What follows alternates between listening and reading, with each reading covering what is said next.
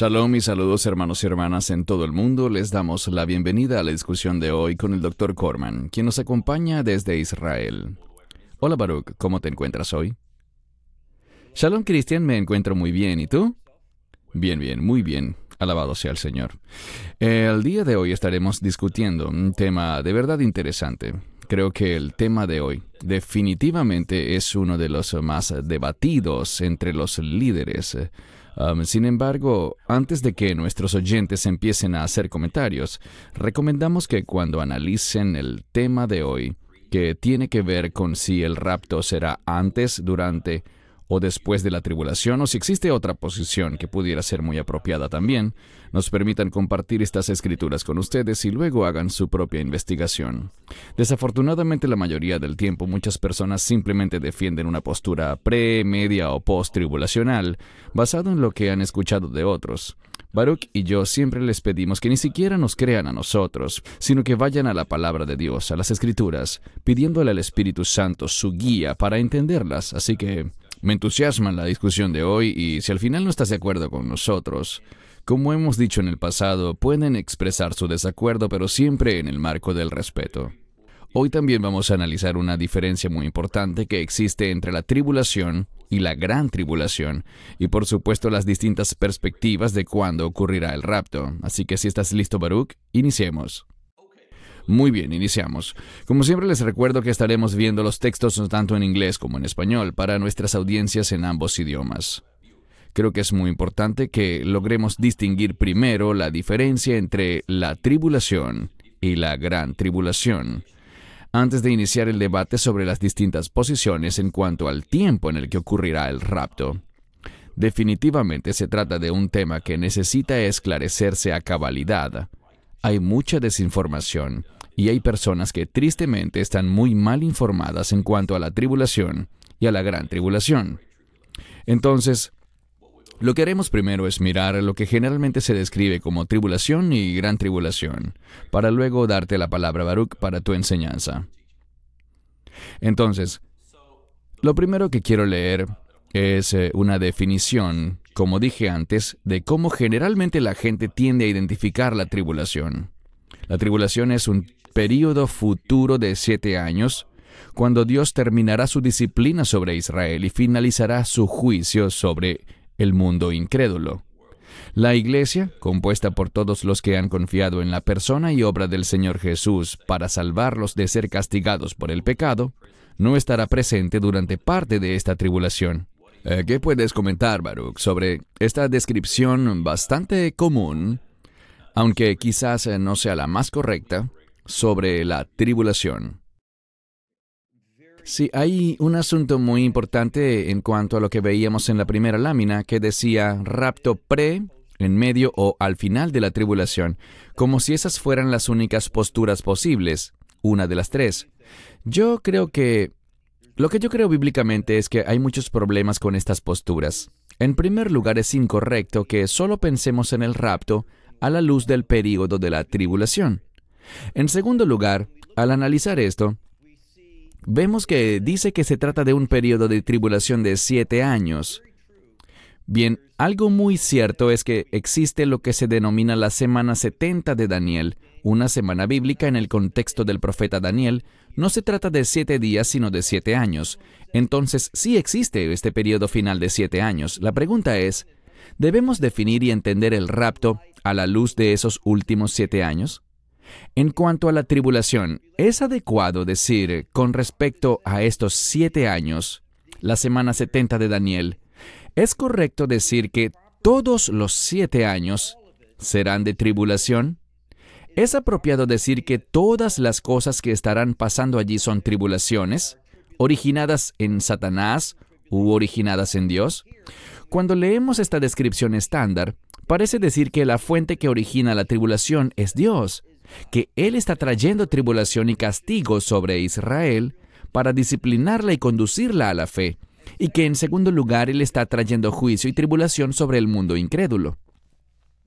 Es correcto que digamos que Dios es la fuente de la tribulación en toda esta semana 70 de Daniel, en estos últimos siete años? Entonces, ¿es Él la única fuente? ¿Es la misma gente la que sufre todo el lapso? ¿Sufrirá cada grupo el mismo tipo de tribulación? Hay un montón de preguntas que deben ser respondidas. Al leer esta definición, entiendo y agradezco que la hayas puesto porque esta es la visión que la mayoría tiene y en la que la mayoría de los evangélicos piensa. Y con respecto a la última frase, muchos creen que la iglesia no estará presente para nada del periodo de tribulación. De hecho, con frecuencia, quienes creen en el rapto pretribulación te dirán que los últimos siete años constituyen el juicio de Dios y su ira derramada sobre este mundo. Y por lo tanto, la iglesia no tiene nada que ver con eso. Y de nuevo debemos preguntarnos bíblicamente, ¿podemos encontrar un verso que nos diga claramente que los últimos siete años de la semana 70 de Daniel es una tribulación procedente de Dios, toda ella? que en todos esos siete años se derrama la ira de Dios y que Él es el arquitecto de todo lo que estará pasando? Yo, mm, de hecho, le pido a la gente y les reto a que me muestren la cita, número uno, que diga que todos los últimos siete años son un periodo de tribulación en el que Dios será la fuente de todo lo que pase. Demuéstrame que todo el periodo consistirá en la ira de Dios. Y en tercer lugar, les pregunto si es adecuado definir al rapto colocándole una fecha, y cuando digo fecha me refiero a ponerlo en un orden cronológico en torno a la tribulación. Todas estas cosas deben ser respondidas con base bíblica y no solo basado en lo que parece ser la definición popular de los teólogos de hoy. Correcto, gracias. Ahora veamos um, una vez más, ya tocamos este punto, pero ¿cuál es tu posición, Baruch? En términos de... Y por supuesto estamos analizando pasajes bíblicos más adelante con detalle, pero a manera de introducción una vez más, en tu opinión, ¿crees que la tribulación iniciará en algún punto durante el tiempo cuando el anticristo haya confirmado algún tipo de acuerdo de paz con Israel? Bueno, los últimos siete años se inician con un acuerdo, un tratado, un pacto que se realizará. Y uno de los resultados de este tratado o acuerdo es que el templo estará funcionando. Entonces, inicialmente será un tiempo de paz, de tranquilidad, de prosperidad, de estabilidad, cuando iniciarán esos últimos siete años. Los únicos que estarán sufriendo inicialmente a manos del enemigo serán los creyentes, porque no estaremos de acuerdo con este imperio, con el gobierno del anticristo. Hay personas, mm, quizás podamos profundizar en esto, aunque no sé si nos dé tiempo, pero hay personas que creen que los creyentes no estaremos presentes cuando el anticristo sea revelado. Yo le sugeriría enfáticamente que lo que dice segunda a los tesalonicenses destruye tal punto de vista. Pero dejando eso a un lado por un minuto, hay una diferencia entre la revelación del anticristo y cuando esa bestia, ese imperio del anticristo, empiece a funcionar. La pregunta es, ¿existe alguna señal bíblica alguna escritura que diga que está prohibido, que no se puede, que es imposible que el imperio del anticristo, este imperio sobre el cual él eventualmente gobernará, yo creo que ese imperio se iniciará antes de la obra y la revelación del anticristo. Pero ¿hay alguna evidencia bíblica que indique que la iglesia no puede estar allí presente? Ese es un asunto importante y retomando lo que tenemos en pantalla, lo cual considero que es muy importante, ¿Es bíblico definir el rapto a la luz del periodo de la tribulación? Yo no conozco el pasaje de la escritura que haga eso. En un video sobre el rapto que publicamos hace poco, hablamos sobre lo que ocurrirá durante el rapto. Y Cristian, tú elegiste muy acertadamente tres pasajes que hablan sobre el rapto. Primera a los tesalonicenses 4, primera a los Corintios 15, y luego ese pasaje en el que el Mesías dice que uno será tomado y el otro será dejado en Mateo 24 y Lucas 21. Lo que podemos ver es que en ningún lugar de estos pasajes que describen el rapto, ninguno de ellos lo ubica a la luz de algún supuesto periodo de tribulación. El problema que yo tengo es que no encuentro evidencia bíblica para este periodo de tribulación en el sentido como los teólogos lo describen. como siete años de actividad de Dios, en los cuales Él derramará tribulaciones sobre el mundo. Y lo separan definiendo un periodo de tribulación y dentro de ese periodo la gran tribulación. Creo que debemos ser muy cuidadosos en cuanto a lo que la Escritura dice sobre la gran tribulación. Creo que será un punto que tocaremos hoy, pero es necesario que permitamos a la Escritura definir nuestra perspectiva. Hace un tiempo atrás hicimos, ah, creo que hace más de dos años, publicamos un video y creo que lo dividimos en dos secciones, con 28 preguntas que deben ser respondidas con respecto al rapto. Mi deseo es que la gente recorra todas esas preguntas, todas relacionadas con la escritura. Si las analizas todas y formulas tu punto de vista basado en las escrituras para cada una de esas preguntas, lograrás establecer una posición más sólida para discutir estos asuntos en vez de confiar en lo que algunos teólogos han publicado por ahí y que, en mi opinión, tienen problemas para encontrar respaldo en las escrituras. Correcto, gracias. Ahora, mencionamos la gran tribulación, pero me gustaría que compartiéramos aquí, insisto, la definición genérica o popular sobre lo que significa la gran tribulación. Y luego te daremos paso para tu enseñanza, Baruch. La gran tribulación es la última mitad de la tribulación. En Mateo 24, 21, Jesús dice, porque habrá entonces una gran tribulación, cual no la ha habido desde el principio del mundo hasta ahora, ni la habrá.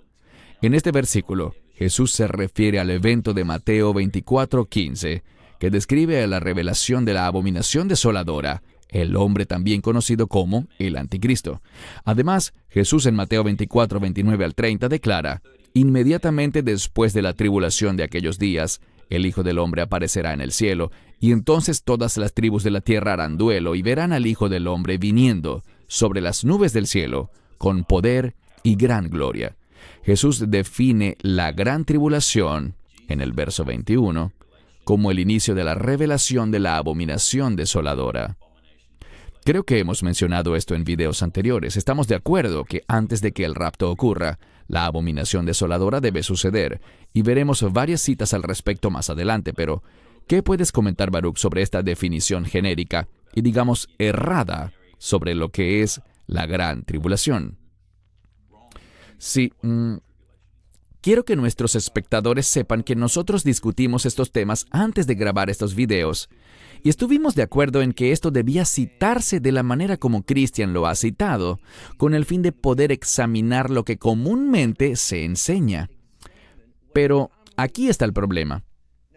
Yo creo que la gente es demasiado descuidada con la palabra de Dios y no le presta atención al vocabulario bíblico como debería. Por ejemplo, yo asumiría la posición y diría que la gran tribulación no ocurre durante la segunda mitad de la semana 70 de Daniel, o, como dice aquí, en la última mitad del período de tribulación, en los últimos tres años y medio.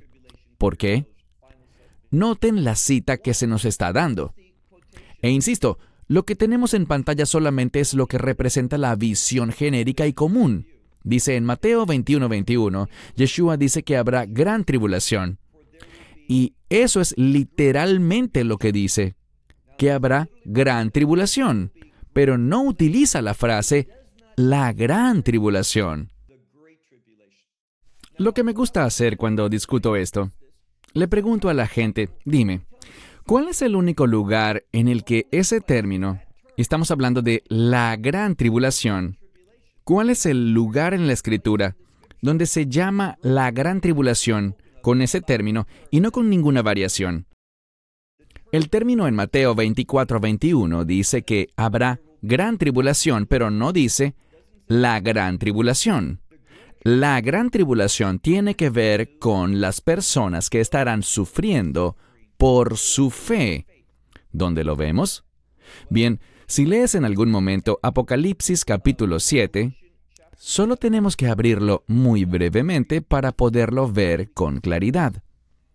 A la luz de este pasaje, la gente dirá, bueno, esto será después del rapto, estos son los santos de la tribulación. Bien, Te pregunto, ¿cuál es el verso de la escritura que utiliza ese término, indicando que habrán santos de la tribulación, que surgirán personas que harán esta gran declaración de fe después de que ocurra el rapto? En medio del derramamiento de la ira de Dios, eh, insisto, yo no veo eso. Y este es el problema que tengo. Cuando leo Apocalipsis capítulo 7, y mencionamos esto en el video anterior sobre el rapto, que habrán personas que estarán en el cielo, que tendrán vestiduras blancas, que tendrán una rama de palma en su mano, simbolizando tal como cuando pensamos en la fiesta de los tabernáculos. La rama de palma es un símbolo de dependencia de Dios, de confiar en Dios. Y dice aquí que uno de los ancianos le preguntó, Dime, ¿quiénes son estos vestidos con vestiduras blancas y de dónde vienen? Así que uno de los ancianos le pregunta esto a Juan y Juan le dice, Señor, tú lo sabes. Entonces leo, Él me dijo, estos son los que han salido de la gran tribulación. Entonces se trata de las personas que están en el cielo, con quienes Dios está complacido. Lo que descubrimos es que nada se dice aquí indicando que esto ha sucedido después del rapto. ¿Por qué? Bien, un verso de la escritura que sé que discutiremos es fundamental. Primera a los tesalonicenses 5.9, que dice que no hemos sido destinados para la ira, sino para obtener la salvación. Entonces creo que todos estaremos de acuerdo con que debido a primera a los tesalonicenses 5.9, la iglesia no estará aquí presente cuando la ira de Dios caiga el problema es que cuando leemos Apocalipsis 7, notamos algo. Si regresas al sexto sello, encontrarás que el sexto sello anuncia la ira del Cordero, la anuncia. Pero cuando llegas al capítulo 7, la ira no ha iniciado aún. No se trata de mi interpretación, es claramente lo que dice el texto. Después de estas cosas, leyendo Apocalipsis 7.1, después de estas cosas vi a los cuatro ángeles de pie sobre los cuatro extremos de la tierra, deteniendo los cuatro vientos de la tierra, para que el viento no soplase sobre la tierra, ni sobre el mar, ni sobre los árboles. Luego vi a otro ángel que subía del este, el este usualmente es sinónimo de juicio, que tenía el sello del Dios viviente y clamó a gran voz a los cuatro ángeles a quienes se les había dado el poder de hacerle daño a la tierra y al mar, este daño representa la ira del Cordero y encontramos que algo pasa. De hecho, pasan dos cosas. Israel, las doce tribus, los 144 mil, son sellados. Y luego tenemos esta imagen de aquellos que han venido de la gran tribulación. Yo sugeriría que ese término, la gran tribulación, se relaciona con la iglesia, siendo perseguida y cuando salgamos de ese periodo, saldremos de esa gran persecución mediante el rapto.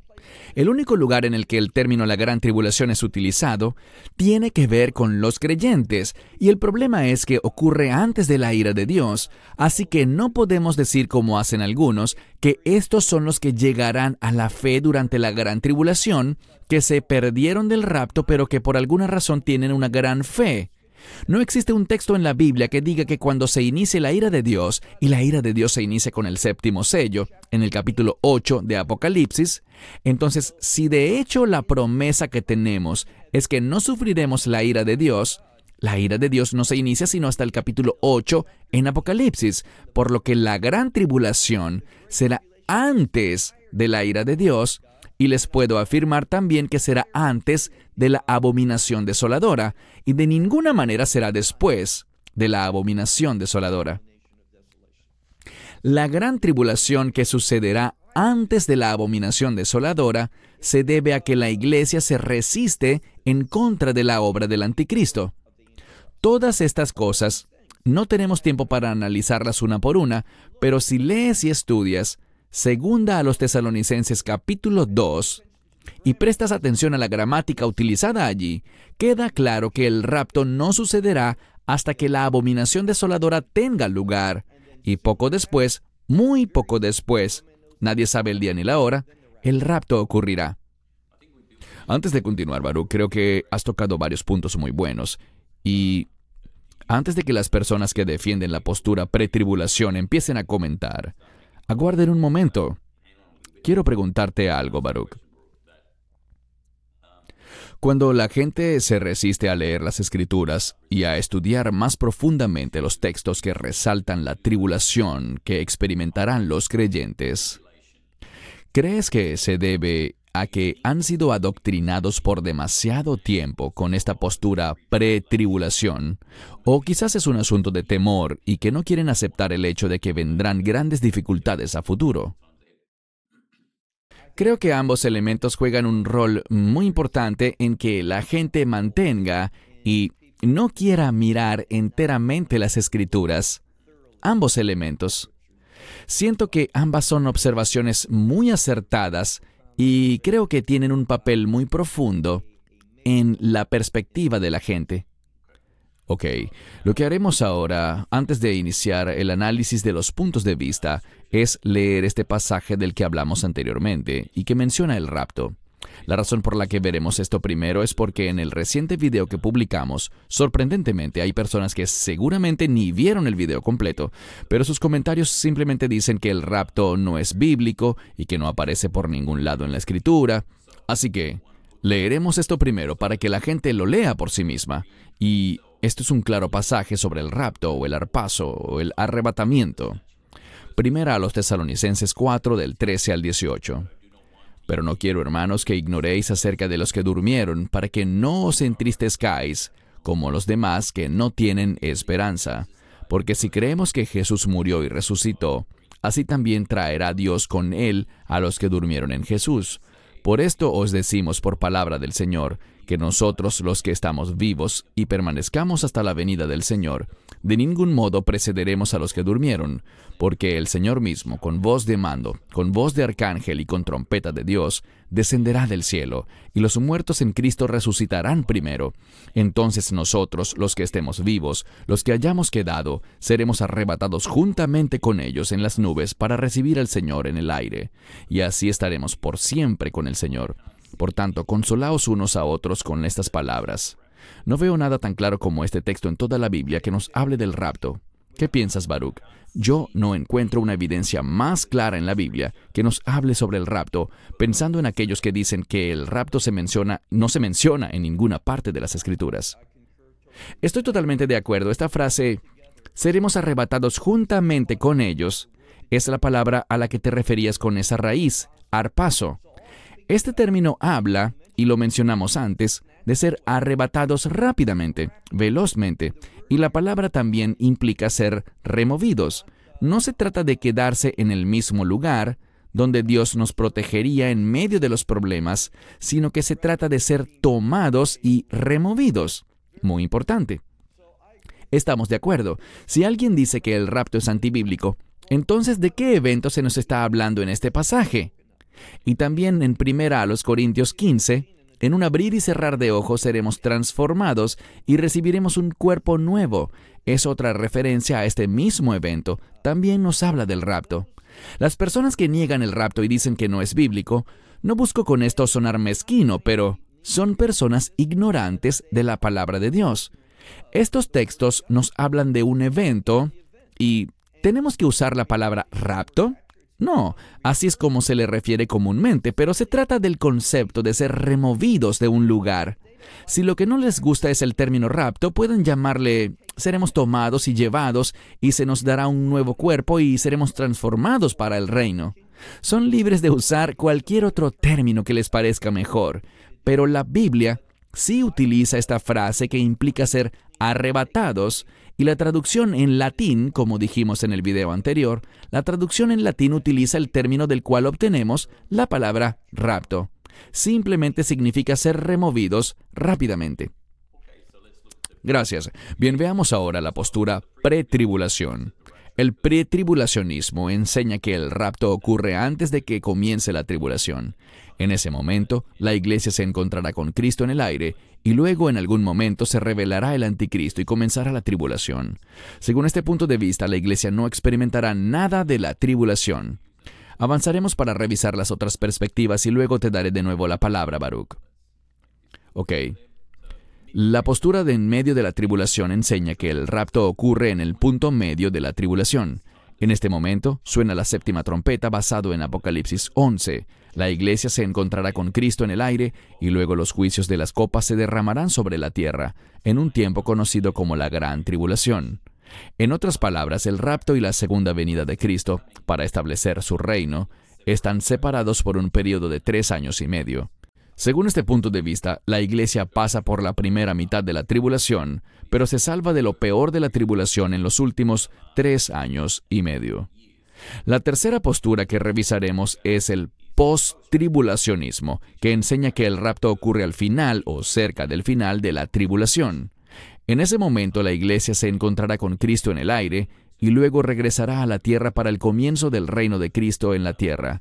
En otras palabras, el rapto y la segunda venida para establecer el reino de Cristo ocurren casi simultáneamente. Además de estas tres, una postura que muchos olvidan considerar es la postura pre-ira.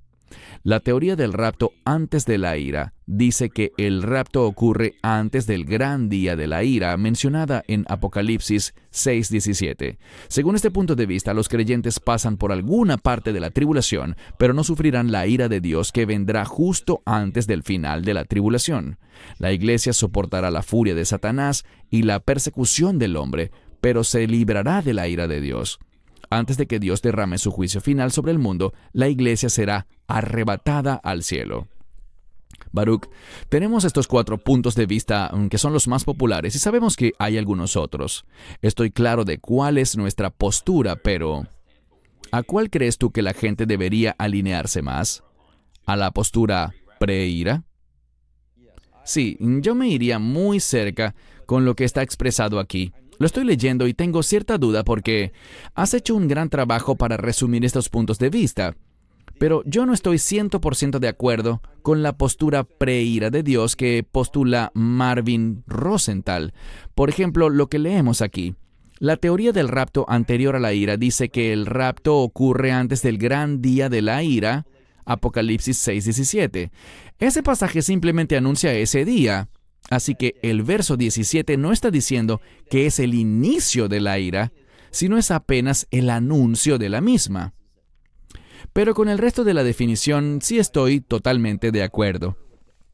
En segundo lugar, muchas personas, debido a mi posición en cuanto a la abominación desoladora, que ocurrirá a mitad de ese periodo, mucha gente me califica como un medio tribulacionista, pero cuando analizas esa posición, hay muchas consideraciones de la postura de la media tribulación con las que no estoy de acuerdo. Por lo tanto, me siento mucho más cercano a la teoría del rapto previo a la ira de Dios. Muy bien, lo que haremos ahora será analizar varias escrituras que nos darán un entendimiento más claro.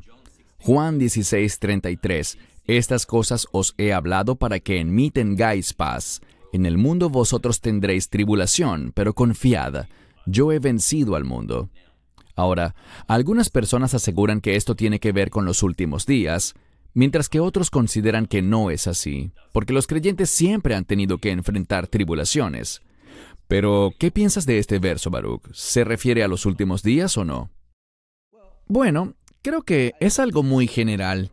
Él nos promete que tendremos tribulaciones desde el momento del inicio de la iglesia hasta el final de la era de la iglesia. Sufriremos aflicción. Nunca se nos ha prometido que no sería así. Y este es uno de los problemas de usar el término pretribulación. Ahora, por supuesto que lo que ellos quieren decir es, y quiero ser justo con mis amigos con quienes disiento en este punto, cuando ellos dicen pretribulación, no están diciendo que la iglesia no enfrentará tribulaciones, sino simplemente que no serán parte de esos últimos siete años. Así que ellos no están diciendo que la iglesia será librada de toda tribulación. Seamos justos con ellos. Yo veo este versículo como una declaración muy general. Bien, correcto. Gracias por aclararlo, pues mucha gente necesitaba tener claro este verso, si se trata de algo general o específico para los últimos días. Ahora, de este verso hablamos ya y dijimos que es muy preciso. Primera a los tesalonicenses 5.9 porque no nos ha puesto Dios para la ira, sino para alcanzar salvación por medio de nuestro Señor Jesucristo. Para todas las personas que creen en el rapto antes de la tribulación, sé que muchos ministerios, y lo he visto con mis propios ojos, ellos citan y defienden que este versículo busca principalmente enfatizar y subrayar la postura pre-tribulación. no estamos en desacuerdo con el hecho de que no experimentaremos la ira de Dios. Pero lo que sí queremos decirles es que deben tener mucho cuidado, pues al tener esta idea y defender una postura que afirma que no atravesaremos dificultad alguna, no permite que nos preparemos para lo que ha de venir. ¿Qué piensas, Baruch, sobre este verso en cuanto a la postura pre-tribulación? Bueno, creo que es muy importante que si estamos tratando un punto, y no me dirijo a la gente que solo se sienta a observar, sino a aquellos que abiertamente exponen estas posiciones teológicas distintas. Y ellos deben tener cierto grado de experticia y comprender los términos. Siempre me gusta señalar que hay una diferencia entre la palabra para persecución o tribulación, que es delipsis, y la palabra orgui, que significa ira. Son dos palabras diferentes que hablan de dos situaciones muy distintas. En un sentido escatológico, en referencia a los últimos días, cuando hablamos sobre tribulación, delipsis, el que la causa no es Dios. Él no es el autor o la fuente de la tribulación, sino el enemigo. Cuando llegamos al concepto de ira, Dios es efectivamente la fuente, el arquitecto, el origen de esta ira. Entonces es una distinción importante.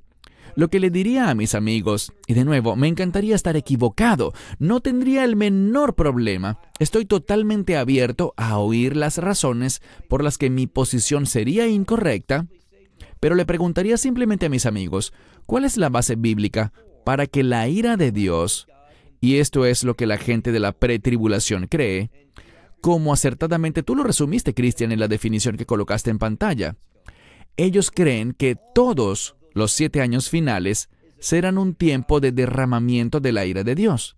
Mi pregunta es, ¿cuál es la base bíblica para creer que la ira de Dios se iniciará el día 1 de los últimos siete años o la semana 70 de Daniel? Y puedo decirte lo que ellos dicen. Ellos dicen, mira estas cosas, son horribles. Y estoy de acuerdo, habrá un montón de cosas horribles que iniciarán en el comienzo de esos últimos siete años. Y luego dicen, si estas cosas son así de malas, Dios debe ser la fuente. No, ese es un argumento basado en el razonamiento humano. Como esto es tan malo, Dios debe ser la fuente. La Biblia no dice eso. De hecho, cuando vemos los juicios de los sellos, la fuente de esas cosas malas con las que se inician los últimos días, los juicios de los sellos, y el Mesías le dijo a la iglesia, el fin no ha llegado aún cuando vemos estas cosas, y hay una correlación entre lo que dice el Mesías en Mateo 24 del 6 al 8 y lo que vemos en Apocalipsis 6, 1 al, mm, al 9 y al 10. Hay una correlación. Estas cosas no se originan en Dios, sino que aquel que es llamado muerte, el que es seguido por la muerte, Él es la fuente de estas cosas. Dios simplemente le permite llevarlas a cabo basado en el cronograma de Dios y no por voluntad del enemigo. Debemos prestar atención a todas las claves bíblicas, estudiar y asegurarnos de estar enseñando con precisión lo que la Escritura dice sobre estos eventos. Amén, gracias. La siguiente escritura que leeremos está en 2 a los Tesalonicenses 2, del 1 al 3. Ahora bien, hermanos, en cuanto a la venida de nuestro Señor Jesucristo y nuestra reunión con Él, os rogamos que no os mováis ni os turbéis pronto de vuestro entendimiento, ni por espíritu, ni por palabra, ni por carta, como si fuera nuestra, como si el día de Cristo había llegado que nadie os engañe de ninguna manera, porque no vendrá ese día sin que primero venga la apostasía y se manifieste el hombre de pecado, el hijo de perdición. Obviamente aquí la apostasía se refiere a la gran caída de la que hemos hablado muchas veces, Baruch, y claramente dice que el hombre de pecado se ha revelado. Antes de darte la palabra, Baruch, algo que comentamos antes pero quiero enfatizar. Mucha gente que cree en la postura pre-tribulación dirá, que cuando aquí dice porque ese día, ellos siempre insisten en que se trata de la segunda venida de Cristo y que no se trata del rapto. ¿Qué les respondes? Porque claramente leemos aquí que la apostasía debe venir primero y el hombre de pecado, el anticristo, debe ser revelado. Cuando comparamos manuscritos griegos surge un debate. yo argumentaría que el mejor manuscrito, del cual se ha traducido en inglés la versión King James, dice el día de Cristo. En segundo lugar, tenemos que evaluar el contexto. Si vemos el primer verso que dice, hermanos, en cuanto a la venida de nuestro Señor Jesucristo, ¿a qué venida se refiere? ¿Al rapto o a la segunda venida? Allí mismo se responde, a nuestra reunión con Él. Entonces, cuando hablamos de la segunda venida, allí no nos reuniremos con Él, sino que ya estaremos con Él, por lo que la postura pretribulación, seamos precisos, ellos dirán que el rapto ocurrirá antes de los últimos siete años, y la mayoría dirá que muy cerca del inicio de esos últimos siete años. ¿Dónde estará la iglesia en esos últimos siete años? Con Él. ¿Y qué ocurrirá? Bueno, primero los tesalonicenses 3:13 dice que cuando el Mesías regrese en su segunda venida, vendremos con Él. Siempre estaremos con Él a partir del rapto. Aprendimos antes en primera los tesalonicenses 4 que nos consolemos unos a otros con estas palabras. ¿Qué palabras? Que estaremos juntos con Él. Entonces no tiene el menor sentido, es imposible pensar que este verso habla de la segunda venida porque desde el rapto estamos con Él. Este pasaje habla del rapto porque se refiere a nuestra reunión con Él cuando Él venga. Analizando el griego original aquí, lo que dice literalmente es que con respecto a la venida de nuestro Señor Jesucristo y nuestro encuentro con, con Él, ¿por qué leí la palabra con dos veces? Porque el término para el encuentro o la reunión tiene un prefijo. Es la preposición epi, que significa estar junto a algo. Luego vemos después de la palabra, por segunda vez, el término epi, con él. Esto le da énfasis. Muchos dicen que no suena a un buen griego clásico, pero es verdad, no se trata de griego clásico. Es un maravilloso griego koiné que fue escrito en ocasiones de manera extraña con el fin de enfatizar ciertas cosas y brindarnos revelación. Este pasaje subraya que la iglesia tendrá un encuentro con, con él, y esto solo puede describir el rapto. Y por esto es que la frase que leemos, allí al final del verso 2, dice, el día de Cristo y no dice el día del Señor, el cual se relaciona con la segunda venida, porque este pasaje habla sobre nuestro encuentro con Él. Eso es lo que se enfatiza. Y un último punto. Hay quienes quieren aferrarse tan fuertemente a la postura de la pretribulación que cuando se habla de la apostasía, ellos señalan que se trata de la palabra apo astemai. Astemai significa sostener y apo desde. Entonces, sostener desde conlleva el sentido de partir. Entonces ellos dicen que con el fin de justificarse, puesto que comprenden el problema que implica la revelación del hombre de pecado, ellos dicen que la partida de la que se habla aquí es el rapto, que la apostasía es el rapto. El problema con esa interpretación, insisto, es que se están aferrando a cualquier argumento con el fin de justificar su posición. Hablé con un buen amigo que tiene esa postura y le pregunté, ¿realmente crees que la apostasía de la que se habla aquí es el rapto? Y me dijo de todo corazón, Baruch, esta palabra solo significa partida. Y le dije, no solo significa partida, siempre que la encuentras en la Biblia, pues le pregunté, ¿has estudiado esta palabra? Y me dijo, por supuesto. Entonces, ¿dónde más aparece en la escritura? Y no tenía idea. Hechos 21-21 es un lugar en el que acusan a Pablo de apartarse de la Torah. El punto es que lo acusaban de partir de algo que era bueno hacia algo que era malo. Ese es el sentido de una apostasía. Obviamente, partir de este mundo para ir al cielo con el Mesías no es algo malo, no es una partida de algo bueno hacia algo malo, sino que es lo opuesto. Es dejar este mundo caído, que es malo, para ir al cielo, que es bueno. En segundo lugar, en el libro de Mateo 5, creo que verso 31, se habla de escribir un certificado de divorcio. Es interesante que esta misma palabra apostasía aparezca allí para definir el certificado de divorcio. ¿Por qué? Porque el matrimonio es algo bueno y apartarse de él implica partir de algo bueno hacia algo malo. Es muy interesante cómo se utiliza esta palabra en la escritura. No tenemos el derecho ni la libertad de simplemente inventar una definición.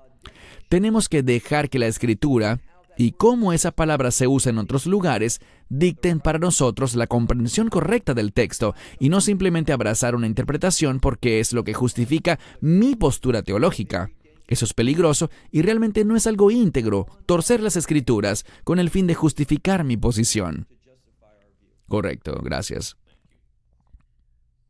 Algunas personas han expresado, al hablar de la abominación desoladora, que es algo que ya sucedió. Algunos piensan que fue en el 70 después de Cristo, otros que fue unos años más tarde, y otros dicen que fue en el año 300 antes de Cristo.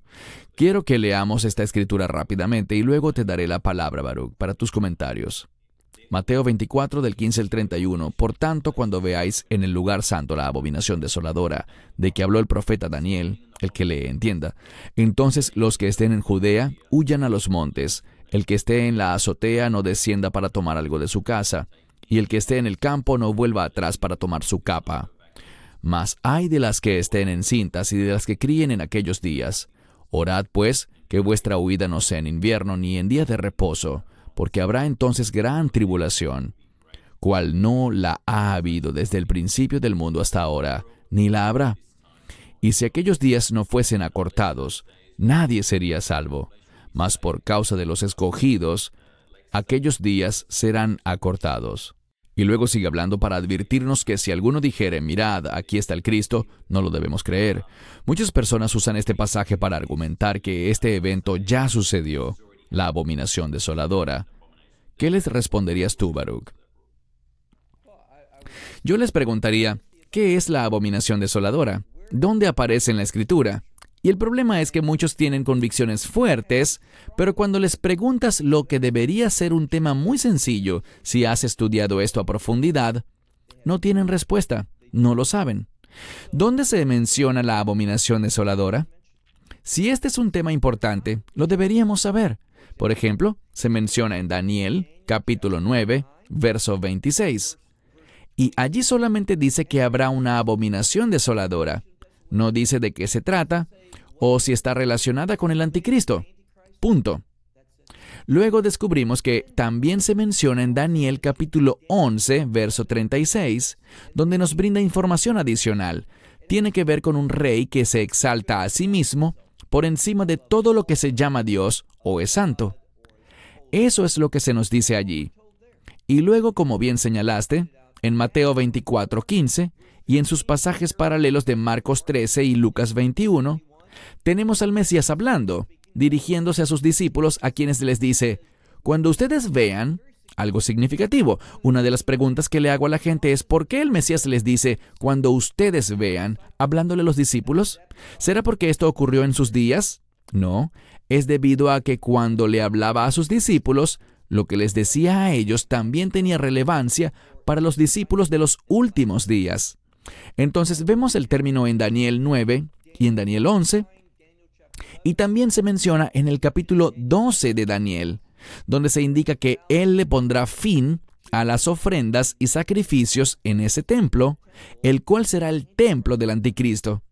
Entonces Daniel 9, 11 y 12, luego en los evangelios también, especialmente en Mateo 24, 15, y por última vez se menciona en segunda a los tesalonicenses capítulo 2, donde en el verso 4 Pablo retoma lo que se dijo en Daniel 11:36, detallando sobre el anticristo que en la abominación desoladora, en la revelación del anticristo, él se sentará en el lugar santo, o de hecho, en el lugar santísimo.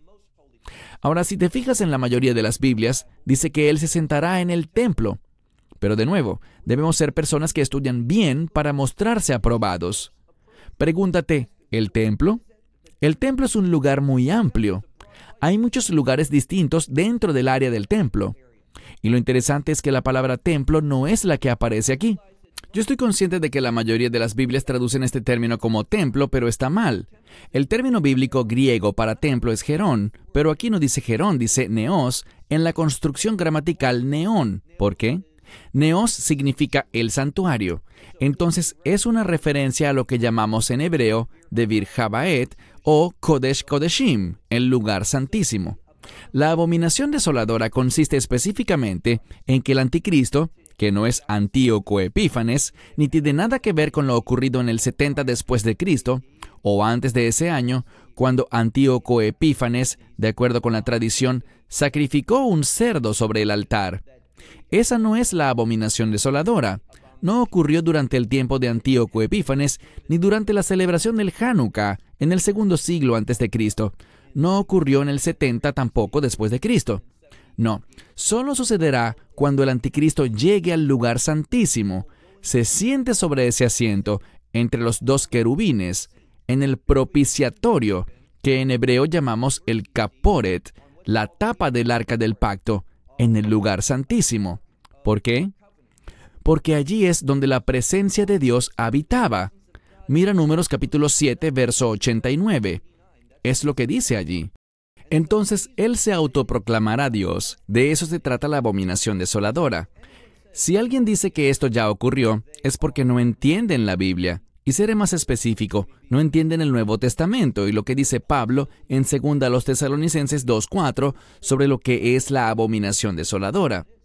Resulta tan trágico que la gente escupa ideas y emita opiniones cuando realmente no entienden lo que la Escritura revela y enseña sobre este evento.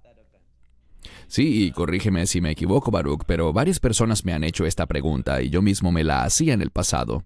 La gente que cree que esto ocurrió en el año 70 después de Cristo o en cualquier otro punto del pasado, de acuerdo a las distintas teorías, hay diferentes fechas, pero cuando ellos invocan estas escrituras para sustentar sus teorías, ¿no es una contradicción?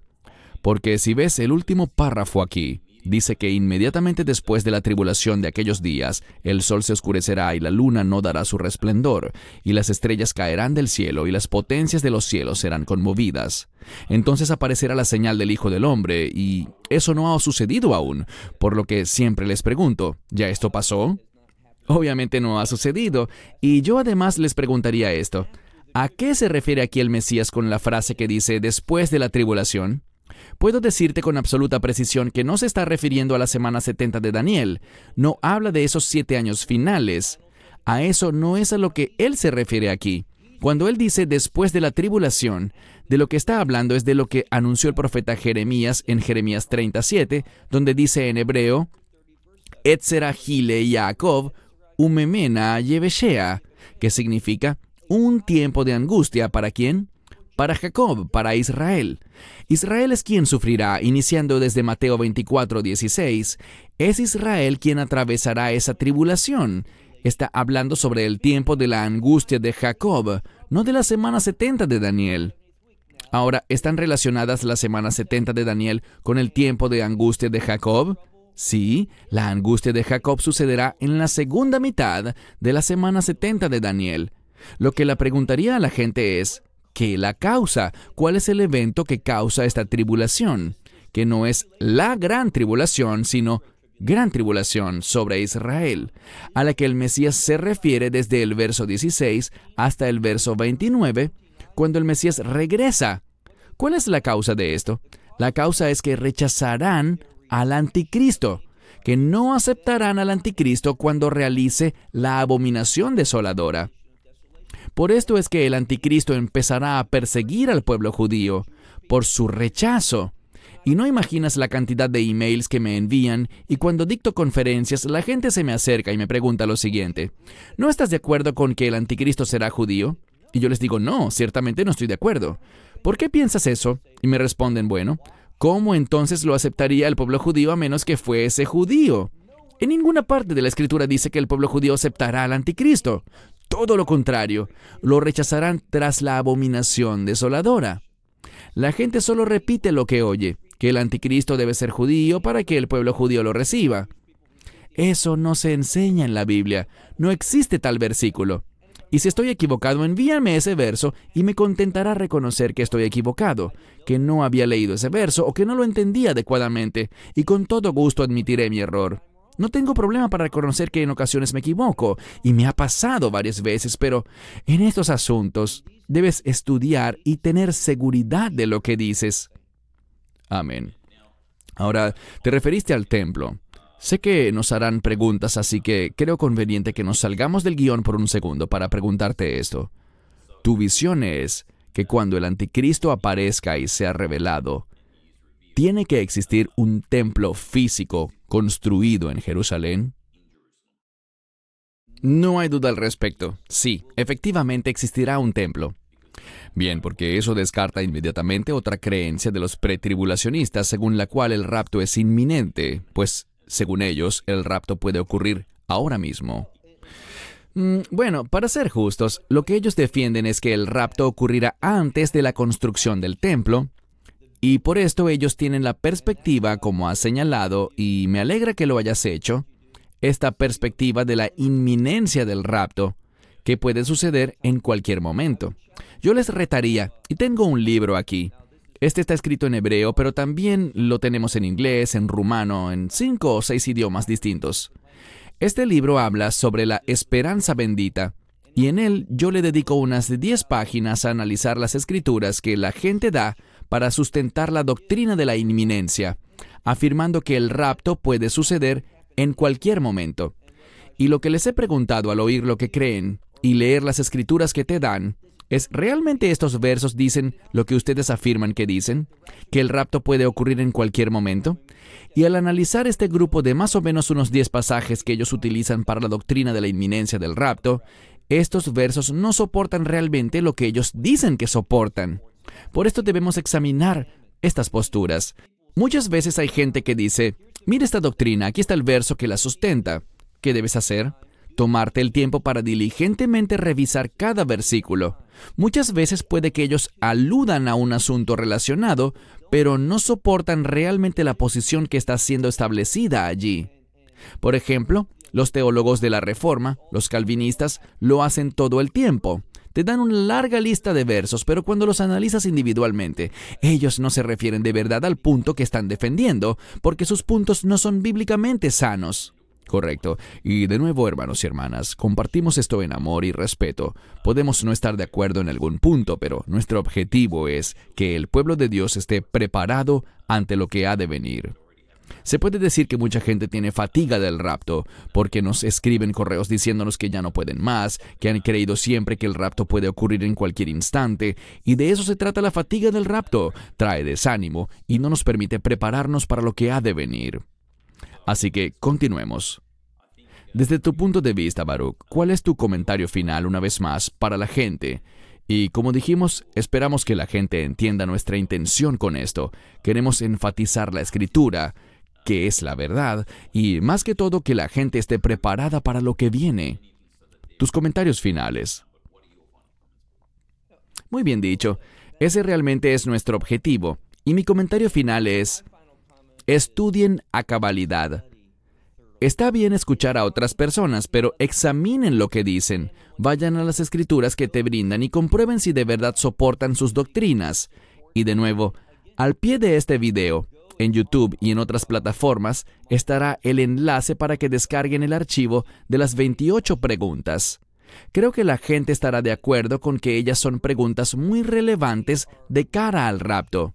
Son preguntas relevantes que ameritan una respuesta y no colocamos en la hoja la respuesta intencionalmente, pues queremos que ustedes lo examinen por sí mismos y no saquen una conclusión porque nos oyeron a nosotros decirlo o porque les dimos las respuestas a las preguntas, sino que queremos que la gente lidie con este asunto, pues no se trata de estar de acuerdo conmigo o con Cristian, sino se trata de estar de acuerdo con la palabra de Dios. No queremos forzarles a estar de acuerdo con nosotros. Lo que queremos es que estudien a cabalidad y que lleguen a la revelación bíblica. Y la enseñanza que les debe quedar no debe venir de un hombre, sino del Espíritu Santo. En oración, sumérjanse en la Escritura. Eso toma tiempo, esfuerzo y entrenamiento con el fin de examinar y llegar a la conclusión bíblica de un pasaje. Ese es nuestro interés, que estudien cabalmente las escrituras por ustedes mismos, para que puedan quedar totalmente convencidos. Todos tendremos que rendir cuentas y todos queremos ser hallados fieles. Concluyo con esto. Es solo cuando nosotros nos apoyamos en las escrituras y en obedecer la revelación de las escrituras que seremos hallados fieles. Muchas personas tienden a ser muy obedientes a tal teólogo o a tal escuela de pensamiento, pero terminan siendo una decepción ante el Señor. Sigamos las escrituras, estudiemos diligentemente con el fin de que lleguemos a la verdad de Dios. Amén, bien dicho. Baruch, te haré una pregunta adicional. Sé que muchos lo han preguntado específicamente para ti mediante comentarios y correos. Hemos tocado en muchos videos sobre la convergencia de eventos que está ocurriendo en el mundo. Las profecías están cumpliendo ante nuestros ojos. Vivimos en tiempos sin precedentes. Estamos viendo una alianza estableciéndose entre Rusia, Turquía, Irán. Muchas cosas están pasando en el mundo. El pecado va en aumento. Jamás anunciamos fechas, eso es seguro, pero basado en lo que vemos, ¿crees que el rapto aún está muy lejos? Sé que te estoy metiendo en un aprieto, pero siempre nos hacen esa pregunta. Eh, ¿Cuál es tu posición personal? No estamos dando fechas, pero en vista de lo que está ocurriendo globalmente, a veces es como que abrimos la Biblia y es lo mismo que estamos viendo en las noticias. Sí, es totalmente cierto, Cristian. En la Biblia dice que cuando estas cosas empiecen a suceder, bien, yo diría que estas cosas están convergiendo para dar inicio a los tiempos del fin.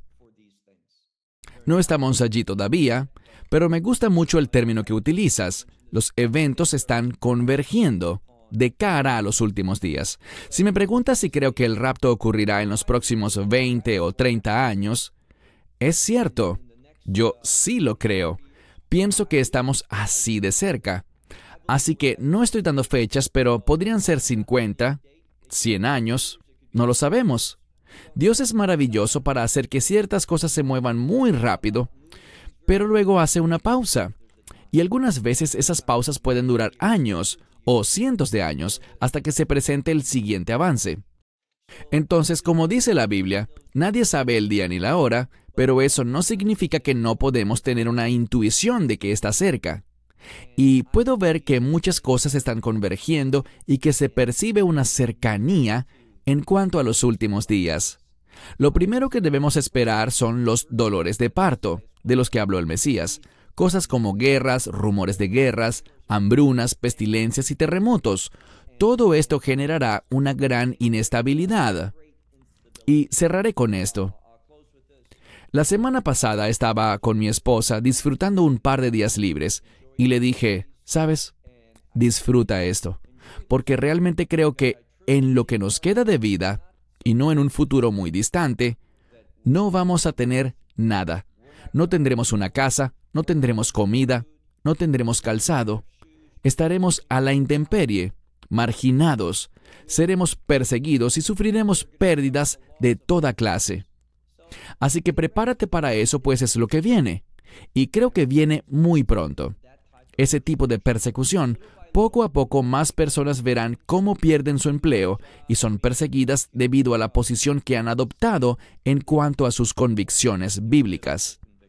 Ese tiempo está muy cerca. Amén. Y puede sonar desalentador para mucha gente, esto que acaba de decir Baruch, pero debemos entender que lo importante es la eternidad, nuestro futuro eterno con el Mesías Yeshua en su presencia. Eso es lo que importa. Así que personalmente creo y veo que estamos viviendo en tiempos como los de Lot y Noé. Las cosas están saliendo de control y personalmente creo también sin dar fechas, que nuestra redención está muy cerca. Gracias Baruch por tu enseñanza de hoy. Sé que mucha gente nos ha escrito y lo seguirá haciendo con distintas posturas. Lo aceptamos y le damos la bienvenida en el marco del respeto siempre. Suscríbanse al canal si no lo han hecho, compartan y denle like a este video. Pueden escribirnos por email a australasia.lobisrael.org. Baruch desde Israel y un servidor aquí en Sydney, Australia, nos despedimos hasta el próximo video. Shalom y que Dios les bendiga. Shalom and God bless you. Esperamos que te hayas edificado con el mensaje de hoy y lo compartas con otros. Te invitamos a seguir nuestros estudios cada semana por este canal y por el portal de YouTube de Amarás a Israel. También puedes descargar nuestra aplicación móvil gratuita Mi Estudio Bíblico. Finalmente, para obtener más información sobre nosotros, visita nuestra web amarasaisrael.org, donde encontrarás otras conferencias de Baruch en audio, video y texto. Hasta el próximo programa. Que el Señor te bendiga en Yeshua HaMashiach Jesús el Mesías mientras caminas con Él. Shalom desde Israel.